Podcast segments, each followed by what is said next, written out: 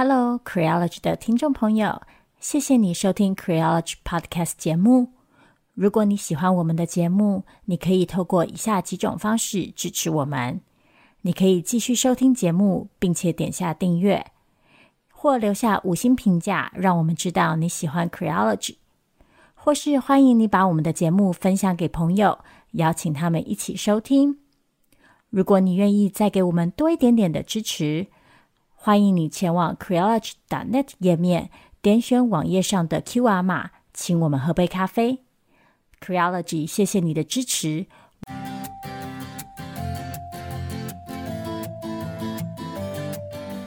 Hello，各位听众朋友，大家好，欢迎你收听今天的 Small Talk，我是 V 太。是的，今天有一点点不一样。今天只有我一个人，嗯，因为娜娜最近有一些私人的事务需要处理，然后就比较忙，所以她今天没有办法来跟我一起录音。但是因为我们已经休息了两个礼拜了嘛，所以再继续这样放纵下去，我也觉得不太好意思，所以只好今天一个人来录 Small Talk。今天不知道我声音听起来会不会有点哑，因为。我最近又有点就是胃食道逆流，所以就是嗓子时不时的都在哑这样子。好，嗯，节目播出的时候已经是十二月了，对，不知道大家有没有跟我一样的感想，就是今年过得真的是太快了。我现在回想，我都想不起来我今年到底做了些什么事情。所以今天这期节目呢，既然作为就是应该是 Small Talk 在二零二三年最后的一集，嗯，节目今天分成两个部分。第一个部分跟大家聊聊，我觉得我今年在思考女性主义问题的时候，一个可以算是整体性的感想吧，算是我今年的结论。嗯，那第二个部分则跟大家回顾一下今年的 Small Talk，我们都聊了些什么，做了些什么事情。然后可能也聊一下明年的展望，嗯，那嗯，如果没有意外的话，今年的 Q 应该还会再出一期节目，会是我和其他主持人一起做的一场回顾。对，那他应该会在，如果没有意外的话，就是两个礼拜之后上架这样子。然后今年 Q 就暂时结束了，那就等到明年才会再继续更新新节目。也希望明年大家可以继续收听我们的节目。那在讲我的感想之前，我们先从一件小事情说起，就是几个礼拜前呐、《天下杂志》的网站上面发表了一篇书摘，这篇文章的名字叫做《女性主义毁掉我的恋情》，TED 最受欢迎的演讲者为何这样说？编辑的说明是这样写的：二零一九年 TED 年度十大最受欢迎演讲者的婚姻思辨之作。我们长大后相信自己可以拥有一切，这代表我们在生活任何方面都不应该做出妥协，包含约会、恋爱。不妥协代表着高标准，我们的标准越高，我们就越有自我掌控权。但过度追求自我掌控权，会不会是失去好伴侣的原因？这篇文章呢，是摘自一本叫做《也许该试着丢掉你的完美男清单》。四十一岁女性对于何为幸福婚姻的探索，以及够好的心态如何引领她找到完美男的书。这个书的标题是不是就有点矛盾？就是一方面叫大家丢掉自己的完美男清单，但是他自己又强调他找到了完美男。好，不重要。对，这本书的作者是呃罗瑞·葛利布，他是一位心理咨商师。那这本书的介绍里面是写说，这个作者想要打破女性的择偶迷思，指引女性提升在长期关系中真正重要事物的标准，然后放下那些阻碍他们寻求连结的染爱模式。就是这个作者认为啊，当代女性其实常常困在各种令人混淆，甚至是可以说相互冲突的意见当中，最后其实就难以辨认自己真正需要的是什么。然后，而是一味的去追求某些理想的条件，最后反而让自己和幸福越来越远。比方说，在《天下》发表的这一章内容里，作者开门见山的就说，他觉得女性主义毁掉了他的恋情。然后他解释说，这不是说他觉得女性主义不好，相反的，他觉得女性主义赋予了女人应该有的自由跟选择，然后这是很重要的一件事情。但是，他不会把女性主义的理念和想法运用在他的亲密关系上。这是什么意思呢？他接着就解释啊，一来是因为他觉得在当代这种强调女性自主，然后女性要获得情欲自由的这些女性主义思潮底下，很多女性好像不敢或是不愿意承认自己内心的真正需求。比方说，她们很孤单，然后她们想要拥有稳定的伴侣关系，因为好像女人就是当代现代女性，好像一旦这样说，就会显得很反女性主义。那另外一方面，则是他觉得，嗯，女性主义很强调选择，强调自由、独立、自我掌控，还有你做到这些之后就能够就是 have it all 这个拥有一切的思考。但他觉得这反而让女性在年轻的时候遇到亲密关系的时候，会去拒绝妥协，然后甚至是无视于他们自己心里真正的需要。最后的结果就是，他们可能会在年纪大了之后后悔，但等到那个时候，他们想要再追求亲密关系，就往往已经打个刮胡，来不及了。作者就写说，他采访过那些二三十岁的女性啊，似乎都很困惑，因为他们的成长过程所接受到的女性主义讯息，未必反映出他们个人想要的。那他们自以为自己想要的，和实际上真正想要的，似乎不一致。对，我其实是就是无意看到这篇文章的。那我看完这篇文章之后，最大的感想啊，用一句话来说，就是我觉得他提出的讨论或他提出的问题，不能说是无的放矢，但是有一点点张冠李戴。我的意思是，我觉得这篇文章其实确实提出了一些当代关于女性主义常见的一种困扰，或者说迷思吧。这一方面反映出来的是女性主义在个人层面上的实践。可能遇到的困难。另外一方面，我觉得更重要的是，女性主义在当代资本主义社会里，这种主张的形式和论述可能会遇到的一种结构性困境。所以，其实我觉得这篇文章所提出来的一些东西是可以讨论的。但是，我会说，我觉得它张冠李戴的原因是，它里头提到的一些问题，讲真的，也就不是女性主义的错。比方说，他讲到说，嗯，有些女性会在年轻的时候，因为想要拥有一切，想要尝试一切，然后不想妥协，所以会放弃某些亲密关系。然后到了年纪大了之后，就发现，哎呀，我还是想要进入稳定的伴侣关系，我还是想要结婚，还是想要生小孩，但是我已经没有机会了，因为我错过了这个就是打刮胡哈黄金时期。但是针对这段描述，尽管它可能是真实的。但它还是可以引发很多问题，就是首先，这些女性之所以最终还是觉得，哎，不行，我还是得去结个婚，到底是她们真的想要结婚，还是这个社会其实给了她们太多压力，让一个四十岁的女人不得不想说，不行，我一定得结个婚，不然作为一个四十岁的未婚女性，在这个社会上实在是太太太太太奇怪了。就这个压力，一方面可能是这种情感上的压力，就是我们社会上对于某个年龄以上的单身女性，其实赋予了很多的污名嘛，譬如说国安危机啊，等等等等的。另外一方面是我们的社会上是不是也建立了很多单身女性在生活上的实际障碍，或者是当女性一旦过了某个年龄却不结婚之后，她们可能会被赋予的一些额外的道德负担。最直接的一个例子就是，大家应该都可以想象，如果一个女性她过了四十岁还没有打刮胡自己的家庭的话，那她很有可能就会要去负责处理她的原生家庭，就是她的父母甚至她的兄弟姐妹的各种问题，她就要去担任那个照护责任，因为大家就觉得，哎，反正你没有家庭嘛。或者是另外一个可能是，四十岁的女性之所以会失去追求亲密关系的机会。很大一部分的原因也可能是来自于我们的社会其实根本就不鼓励这样年纪的女性去追求这样的事情啊。我们都想象就是某个年龄以上的女性就应该完全无性，你知道，就是她们唯一的功用就是养育跟照护，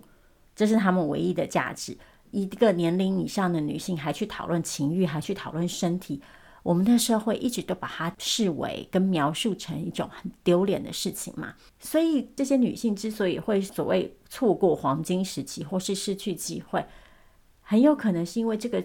社会的设定，这个父权规范的想象，一开始就没有打算给他们这个机会。再来就是像我经常说的，我觉得对人都有对于亲密感跟安全感，然后就是紧密的人际互动关系的需求，这是很正常的。但是这些亲密感和安全感只能靠一对一的异性恋亲密关系达成吗？还是说我们的社会只鼓励我们用这种关系形式去追求各种层面上的情感的满足？比方说，是不是有可能女性在年轻的时候，其实有很多机会可以透过其他管道来达成这种情感需求？譬如说，你可以跟姐妹淘出去，可能有其他呃领域里的朋友。但是当你年纪渐长之后，其实我们的社会就不太允许这种情感连接了。我们的社会就想象说，我们的交际生活、我们的社交生活，其实都是以所谓的 couple 为单位的嘛。就是这对伴侣跟这对伴侣可以一起出去，但是你单一个别对象出去，好像就变得有点奇怪了。那或者是你可以想象，假设你是一个四十岁的单身的无子的女性。你要约你的已婚有小孩的朋友出去，好像也有点困难，对不对？因为一来你自己会觉得不好意思，好像嗯，你也不知道跟对方讲什么啊之类的东西，或者是对方可能也会觉得说，因为结婚了，所以他要以他的家庭为重，等等等等的。所以简单的说，就是我觉得这个作者提出的这些困境啊，不是假的，但与其说他们是女性主义的错。倒不如说，他们其实是各种新旧思潮冲突下的结果。就在大结构上来说，其实很简单讲，就是他的问题啊，与其说是女性主义的问题，不如说是父权制度的问题，或者应该说是父权规范跟女性主义之间的冲突。然后在个人层面上，我们看到的是一种就是新旧性别文本的不一致所造成的落差嘛。就是旧日的性别规范还存在，但是新的性别想象已经出现了，然后这两者之间有落差跟不一致。但是这个落差并不代表说女性主义和亲密关系就一定是不合的两种东西。虽然说我也强调过很多次，就是我觉得这其中确实是有冲突的。就是异性恋亲密关系在当代作为这样一个主流的生活形式，还有国家治理方式，它其中确实可能产生的一些性别压迫。但我觉得这篇文章所讨论的事情，其实应该是要反过来说，是正是因为父权打挂弧遗毒还没有消失，还没有被清理干净，所以不管是女性还是男性，在就是好像已经在很现代的一些思潮的影响下，其实还是。面临很多旧日的压迫，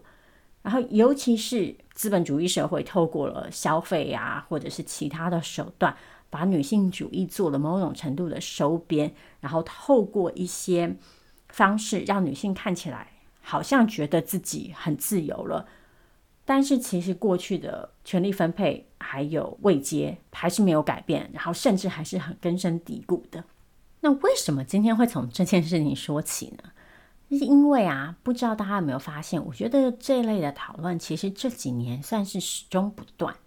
比如说，今年上半年的时候，中国的影片网站哔哩哔哩就有两个 UP 主访问了上野千鹤子。然后当时因为这两位访问者都是北京大学毕业的女性，但是他们当时问上野千鹤子的问题，大量的集中在婚姻和养育上。然后，因此就引发了很多人的讨论，甚至是批评。就批评者会觉得说，都已经是这么有知识水准的女性了，怎么视野还是这么小？然后只问这种很个人层面的问题。但也会有人指出说，其实他们的问题可能正好反映的是说，婚育还是当代女性的主要的忧虑跟困扰之一。这类讨论其实，在台湾也不少。就关于女性主义者到底可不可以结婚啊？女性主义者要怎么谈恋爱啊？或者是说，男性如果学习了女性主义，是不是谈恋爱会更顺利，或是不是会变成一个更好的伴侣？等等等等。那或者是我们有时候会看到一些所谓的女性主义网红，他们会写文章告诉女人说，你要怎么继续在亲密关系里保持独立，或者是你要怎么做一个嗯优秀的伴侣，一个女性主义的伴侣，或者是像有一些更实际的建议是，譬如说要马上要过年了嘛，大家就会看到很多就是过年要回谁家过的这样的讨论，然后就会有很多人鼓励女性说你要自己争取，然后或者是自己的伴侣要自己救，你要教育你的伴侣说你要怎么分担家务，然后过年不是一定只能回男性家里等等等等的。另一个例子是我们之前讨论过的，就是 Blackpink 的 Lisa 去巴黎疯马秀表演这件事情所引发的争议。这些讨论里，我们常常听到的一种论点就是。这都是女性的个人选择，而女性主义关乎的就是女性要有选择。但反过来说，如果这些选择是和女性主义价值有冲突的呢？那这个时候我们要怎么看待这些选择？这两天刚好又想起另外一个事件，是发生在中国的，就是有一个中学校长是一位女性，那她当年因为发现很多农村贫穷地区的女孩。会被剥夺求学的机会，因为这些女孩可能家里很穷，然后她们可能要么是要提早出去工作贴补家计，或者是当她们家里还有男孩的时候，她们常常就会被牺牲。比方说，中国农村常常出现的就是贩卖女性的问题，因为家长可以透过贩卖女孩获得彩礼或者获得金钱，然后这个钱就可以拿去支持家中的男婴这样子。那在这个背景之下，这位校长就成立了一座学校，专门供这些原本没有机会上学的女孩求学。那在几年前发生的一起事件是，这位校长的一位前学生，一位被赞助了八年的学生，他后来成年之后去当了家庭主妇，然后这位校长非常非常的不能谅解，甚至因此拒绝了这位女学生想要给学校的捐款。因为校长就觉得，我当年去赞助你读书，不是为了让你去当全职主妇的。嗯，这件事情在几年前在中国的网络上也引起很多的讨论。那当然，关键的问题就是又回到这个，就是嗯，所以如果这是这个女性自己的选择，那难道不行吗？当家庭主妇错了吗？就是这个贬低家庭主妇的这个行为，是不是又回到那个贬低家务工作跟再生产劳动的那个思考？但另外一方面，确实是，嗯，如果女性持续的被困在这些再生产劳动里，那女性的解放有可能吗？其实像这个问题，我们过去在节目里也陆陆续续聊过几次，譬如说像在第六十四集的 Small Talk 里，我们那时候讨论到纽西兰总理辞职的事情。或者是我记得在 Vita 的笔记本里也讨论过女性主义跟亲密关系这件事情之间的关联性，所以我今天先不就这点往细讲。我在这里其实想要讲的事情是啊，我觉得我们这几年很多这类的议题讨论，好像最后都会卡住，就是我们最后 往往会面临一个有点艰难的问题是，所以一个符合女性主义的人生到底要怎么过？就是我们好像有一些大原则。但是我们实际上好像没有被教导过，说当这些大原则和生活里其他的问题相冲突的时候，要怎么办？我其实对这个问题还没有答案，就这其实也不是我今天想要讲的呃重点。我想要讲的重点就是，呃，我一开始说到啊，就是天下那篇文章不是无的放矢，而是我觉得他其实提出了一些当代关于女性主义常见的困扰。就一方面是在个人层面上面的实践，另外一方面是女性主义如今在这个资本主义社会里的主张形式，然后这个形式可能会遭遇到的一个结构性的问题。那我今天想要分享的感想，其实就是我觉得不论是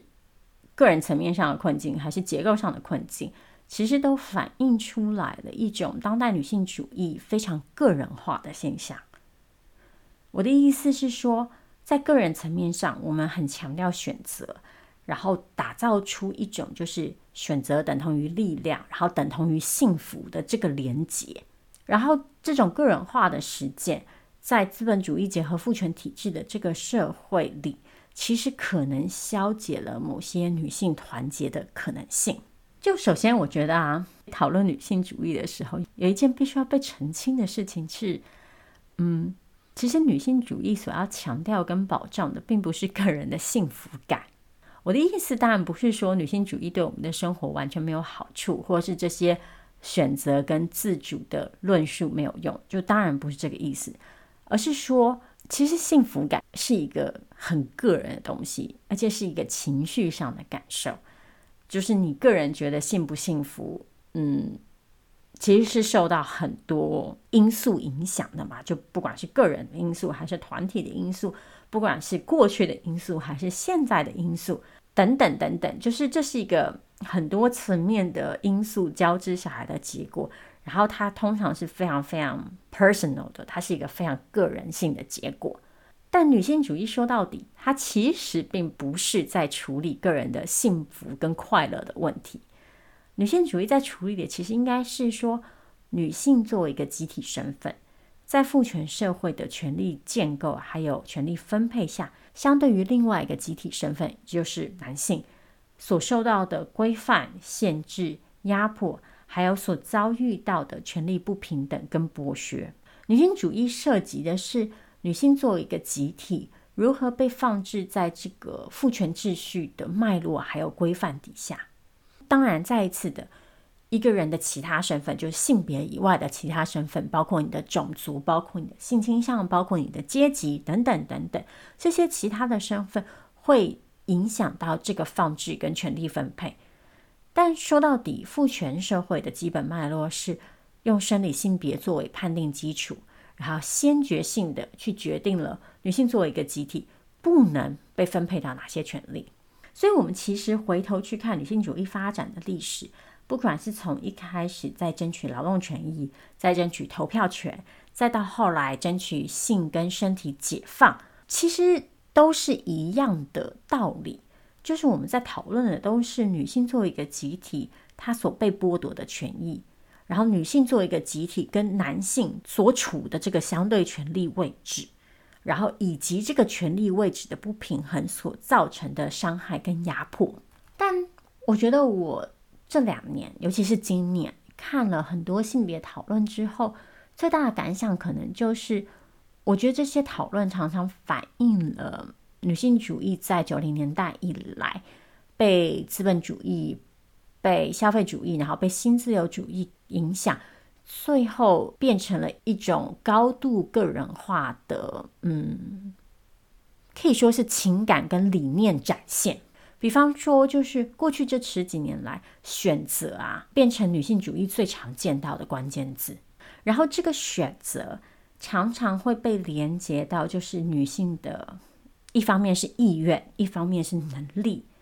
然后甚至会演变成一种，嗯，我觉得可以说是慕强的心理状态，就是鼓励女性要加强自身，然后。透过加强自身的能力，然后透过展现自身的意愿，去为自己争取这个选择的权利，然后透过做出这些选择，这些选择可能是劳动选择，可能是生育的选择，可能是消费的选择。透过这些选择，女性得以展现出力量。但是这一套逻辑的问题是，它会变成说，我们强烈的依赖个人的资本。就各方面的资本，包括你的知识，包括你原本的金钱，包括你的社会资本等等等等，它会变成一个就是个人仰赖个人资本，然后去决胜负的情况。然后这一方面造成的是说，女性主义变成一个高度强调个人经验、感受、意愿和能力的一个论述。另外一方面，它其实也会让我们忘记说，女性主义在本质上其实要追求的是一种。集体式的结盟、跟反抗、跟革命，就是我觉得在高度强调 personal choice，就是个人选择的这个思潮底下，collective action 就集体行动的可能性，嗯，某种程度上是被遗忘，或者甚至是被消解了。就这当然不是说选择和自主不重要。像其实很多教导女性练习独立自主等等的这些内容，我其实也都觉得很好。但我的意思是说，当女性主义的焦点慢慢从集体压迫转变成个人的力量，尤其很多时候这种力量的展现是大量仰赖资本主义逻辑的，譬如说透过赚钱跟消费。当我们把这种焦点放在女性个人的自由和选择上的时候，会遇到的问题是：第一，女性个体之间去展现这种自由跟选择的差异是很大的，就是不是每个人都有同样的资源去感受这种自由，进而去做出这种选择。意愿跟能力很多时候是受到环境跟结构限制的嘛。第二个是说，这些自由跟这些选择到底有没有办法去回应到更大的压迫体制呢？比方说，我当然主张说家庭主妇是一种自由，但是这没有办法处理到说，那家庭内部做一个再生产劳动的专属地，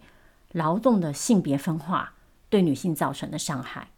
或者是回到前面说的那个中国的例子，校长觉得女人读了书之后去当家庭主妇很可惜。但是如果说我们的社会给予女性的职业选择和机会就是比较少，然后主妇可能还是很多女性最稳定的经济来源的时候，女人要怎么办呢？或者是说我也可以主张，就是买高跟鞋或是化妆品是一种自由，但在这个情况下，我们要怎么去理解？就是。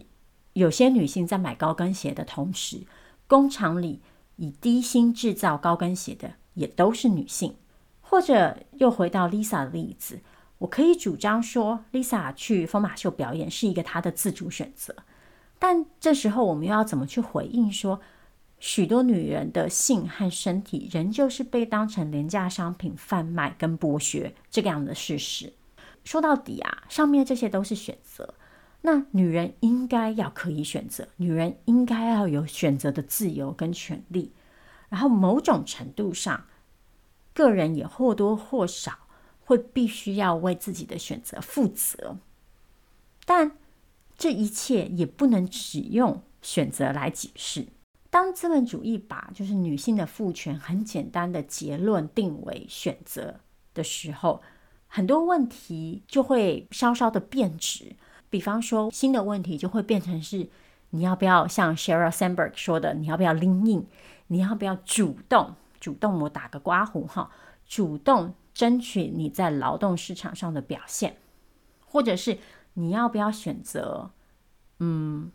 延迟，或者是放弃生育，或者是你要不要选择投入各种消费来爱自己？但我们如果换一个角度想啊，你说你要不要选择？在劳动市场上争取女性的可见度，我也同意，对，女性应该要参与劳动。但在资本主义的市场里，其实说白了就是女性和男性在劳动上的平等，就是我们跟男人一样有把肝卖给资本家的权利嘛，对不对？那延迟生育这个问题，对，我也同意，生育绝对是一个女性个人对于自己身体的自主展现。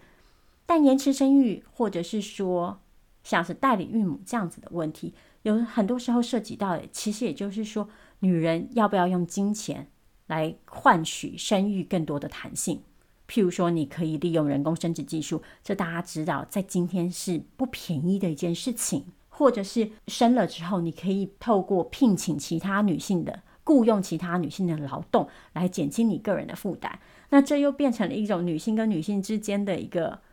讲好听点，劳劳动转移。那或者是各种消费，说到底，其实你还是在同样的一个逻辑里，就是运作嘛。所以最后的结果就是我刚刚说的，这出现了一种就是每个女人都应该要为自己努力的假象。但是事实上，很多时候这种努力已经被一种更前端的压迫限制了。像其实这几年很重要的一个性别运动。是 Me Too 嘛？那我觉得 Me Too 的一个重要性，原本应该是在于说，再次看到就是性别压迫的集体性。因为在反性别暴力运动里，我们会看到的是，性别暴力是不分地域、不分国籍、不分阶级在发生的。所以这其实应该是一个很好的彰显集体性的机会。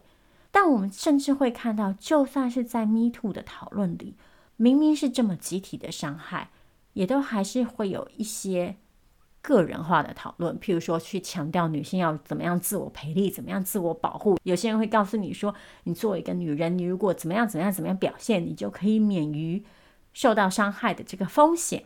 但这些其实都是我们讲好听一点，非常非常非常非常下游的问题了。那真正的上游的问题，其实还是就是前面说到的，整个父权体制在设定之初。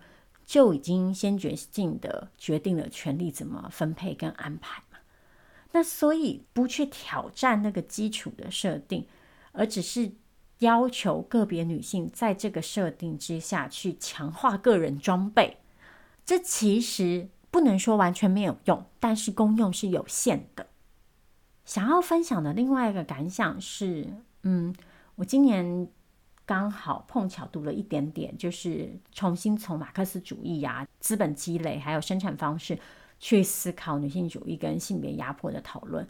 所以就算是获得了一点点启发，觉得我们其实很难把女性主义和生产方式做切割，然后去在不思考资本主义跟生产还有再生产劳动之间的关系的情况下，我们就会忽略一些女性压迫的集体性。我昨天正好读到一段文字，是呃德国社会学家玛利亚米斯 （Maria m i s 的一个论述。米斯认为，嗯，很多人会常常把就是所谓的性别压迫连接到是封建思想的缘故，但他认为，其实真正造成女性被掠夺的处境，不管是在受教育的权利、工作机会，还是身体自主权上，这些被掠夺的处境，其实恰恰好是。现代化和发展真正的前提条件，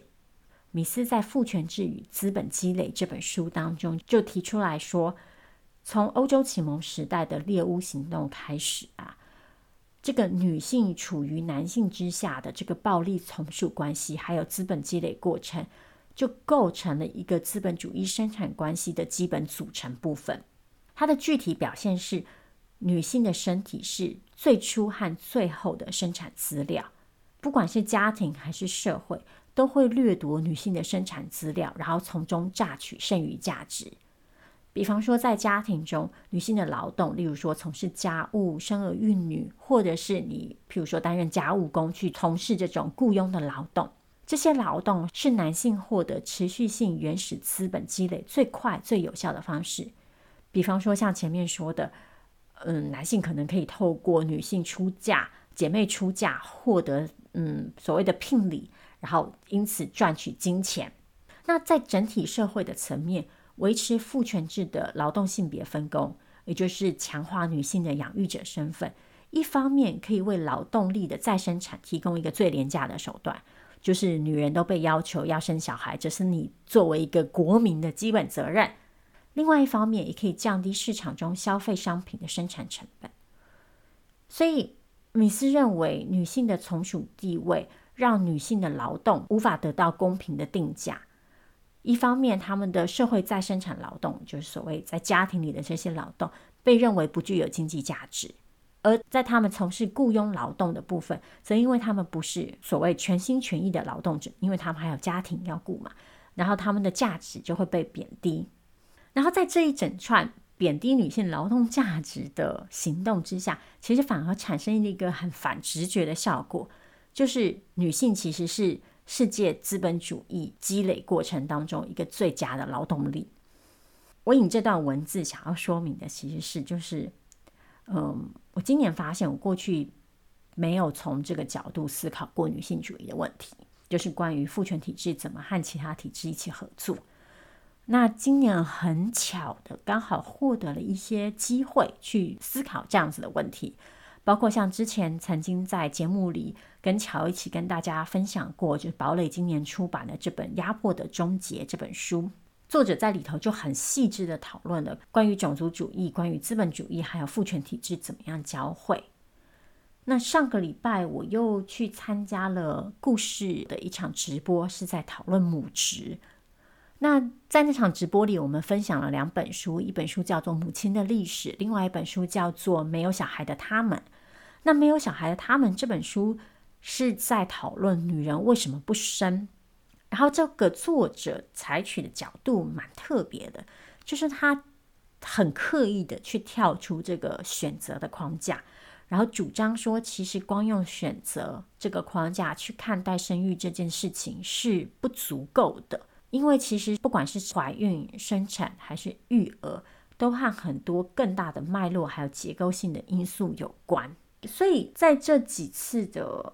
机会里，我觉得我在今年在思考女性主义这件事情上面，获得了一些新的，嗯，要讲灵感嘛，或者说一些新的提醒。就其实今天说到底啊，我也没有什么伟大的结论。我想讲的大概就是，我觉得今年对我来说是重新开始思考，就是女性主义集体性的一年。我觉得我们的时代是一个高度分化的时代，就我们透过各种方式把每个人变成微小而独立的原子。那怎么样去突破这种切割，重新想象一种集体性，然后透过各种集体的行动去争取性别权利的平等，或者是去反对其他形式的压迫，然后怎么把这种集体性扩张到其他的面向？我觉得是我下一年想要继续思考的事情。好，没想到叨叨絮絮又讲了这么久的时间，我还以为我今天可以半个小时就结束。果然又再次的高估了自己，但是最后还是想要跟大家简单来回顾一下今年的 Small Talk 都聊了些什么问题。我们今年一共出了十八集的 Small Talk，然后这是第十九集了。然后今年也讨论很多不一样的议题，包括国内的跟包括国外的。那在国内，今年最大的两个主题，一个当然就是 Me Too。我们分别在第七十集和第七十一集里讨论了一些跟 Me Too 相关的话题。另外一个今年在台湾引起很多讨论的话题就是媒体试读，那我们也分别花了两集讨论这件事情。那在其他的部分呢，我们讨论了像是兵役延长这件事情，讨论了跨性别的权益，讨论了台大经济系今年发生的在系学会选举里面出现的歧视言论。也讨论了未成年人的情欲和性和身体，或者是在公领域部分，我们谈到了女性的政治参与还有劳动参与；在私领域的部分，我们也提到了女性的家务劳动还有女性的择偶条件等等的主题。那在国际议题方面，今年比较可惜，就是没有讨论那么多国际的话题。嗯，其中有讨论到的，包括了就是在第。应该是六十四集讨论到纽纽西兰的总理辞职的事情，然后还有在第六十八集的 Small Talk，我们那一集做了比较呃综合性的国际新闻的回顾，其中包括了像阿富汗和伊朗女性的处境，还有杰尼斯的全是性侵事件。比较轻松的，则是我们也讨论过，就是《妈的多元宇宙》这部电影，还有奥斯卡典礼。那另外一个我自己今年很喜欢的一集节目是 Small Talk 六十七，我们在讨论 Queer Baiting 这个主题，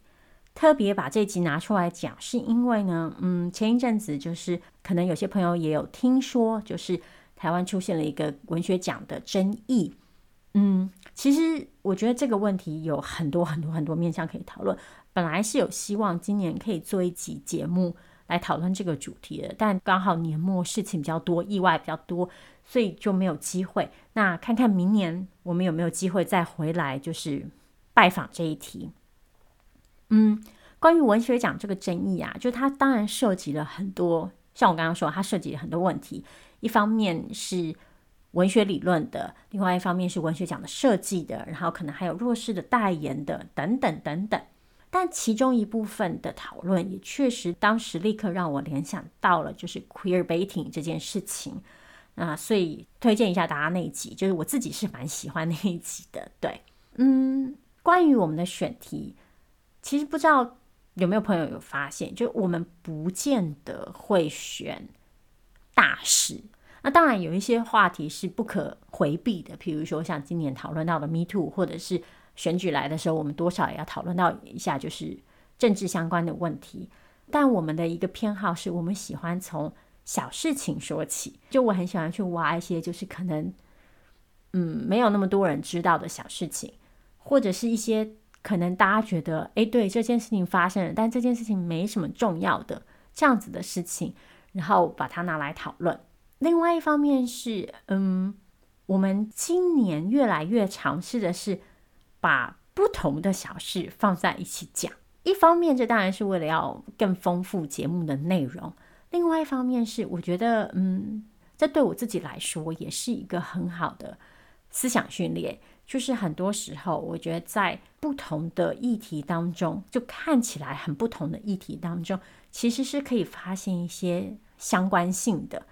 但有的时候，这些相关性是可能我提出来这些话题的时候，我自己都没有意识到。那可能是在跟娜娜在沟通讨论的过程当中，才逐渐变得清晰。所以在准备主题的这个过程当中，我自己是很享受这个过程的。就是我觉得它对我来说是一个很好的思想训练。再来是我们今年也回答了一些听众的问题。就这点可能要跟听众就是说声抱歉，就是我知道我们回答问题的速度不是特别的快，就有的时候我们可能看到，但想说，哎，可能接下来有机会，或者是有的时候可能反应没有那么快。就我们我知道我们就是回答问题的速度不是这么快，那我们争取明年就是可以尽量更及时的回应大家的提问跟对主题的提案。那明年也欢迎大家继续跟我们提问，不管是透过就是 Spotify 底下的留言啊，或者是私信给我们啊，或者写信给我们啊，都可以。对，嗯，今年在选题上面最遗憾的事情是，我回去看了一下，发现我们都没有讨论什么轻松的问题，就是 Small Talk 从来都不 small 这样子。我今年屡次跟娜娜说我们要来聊 BL 的话题，但我们最后都没有聊成。我们永远都去选择其他的主题，对，呃，有点遗憾，这应该是我今年最遗憾的事情了。那希望明年我们有机会跟大家聊聊，就是关于嗯 BL 相关的话题。最后，今年做 Podcast 对我来说有一点点难。难的原因是，嗯，之前也曾经在节目里跟大家说过，就是选题变得越来越难，因为好像觉得自己常常在重复同样的事情。那另外一方面，更主要的原因，其实是我觉得对我来说，给予一个单一而肯定的答案，已经逐渐变得不可能了。我的意思当然不是说我对这些事情没有意见。或是我没有立场，更不想要变成一个就是你知道各边各打五十大板的一个就是所谓的假中立的人。但我确实觉得我受到越来越多就是议题的复杂性，然后以及身份的复杂性，然后这些复杂性交织之后结果的影响，让我在讨论很多事情的时候会想要更谨慎。所以每一次在 Podcast 里，或是不管是写文章的时候，每一次都会反复的出现，但我的意思不是这样。我其实想要说的是什么？但反过来说，就是常听我们节目的朋友应该都注意到，就是我跟大家讲话的这个习惯。所以对我来说，今年做 Podcast，因为我也知道，就是其实，在当代啊，我觉得我们都还是偏好一些清晰的立场跟答案。所以我也有时候也觉得，我们像我们这样子的这种反复跟啰嗦。可能不是很合当代人的胃口，但我自己确实是觉得，去保留每一个议题里的那个 nuance，就是那个细微的差异性，是很重要的。所以，虽然今年很难，今年对我来说真的有点难，但是虽然难，也再次让我觉得，就是这些讨论也还是，就是每就像我刚刚说的，每一个礼拜。每一次的节目对我来说都是一个思想训练，然后我自己在做这些节目的过程当中，也时常有新的机会挑战我自己，然后去颠覆我自己过去的想法，然后去在这些反反复复当中去思考出一些新的东西来。我觉得这对我来说是很珍贵的。那谢谢所有就是。忍受我们的啰嗦的朋友，就我每次看到那种写讯息来跟我们说非常喜欢我们的这种啰嗦，或者是反反复复的留言，我都觉得非常非常的感动，都觉得哎呀，我的挣扎被看到了，就很开心这样子。所以再一次的谢谢今年大家的收听。虽然还有一个月，我其实觉得大家对十二月好不尊重啊，就是才十二月初，每个平台都已经在做年度回顾了，大家都觉得十二月这么不刺激嘛。但因为这毕竟是今年最后一集 Small Talk，所以我也要在这里先跟大家说声就是再见。虽然说我接下来对还会有一期节目，我应该会就是比较担任主持人的方式进行这样子。但再次的感谢今年所有听众朋友的收听跟支持、留言、捐款等等等等等等分享这样子。嗯，真的就是听众的支持是。最最最最主要的动力来源嘛，那嗯，听说台北最近变冷了，所以希望大家在冬天的时候要就是注意保暖，然后不要生病了。好，再次谢谢大家。如果你有任何的就是意见啊，任何的想法啊，任何想要跟我们分享的事情，想要提的问题，希望我们明年可以讨论的主题，都欢迎你留言来信让我们知道。Small Talk 就明年再跟大家再见喽，谢谢你的收听。大家拜拜。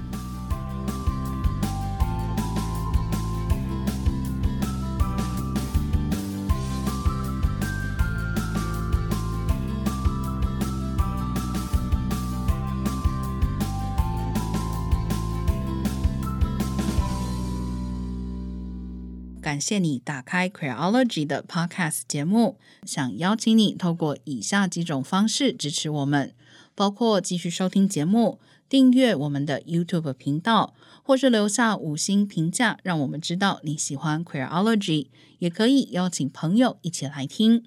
如果你愿意再给我们更多一点支持，也欢迎你到 Queerology.net 点页面上的 QR 码，请我们喝杯咖啡。网址是 Q U E E R O L O G Y.net。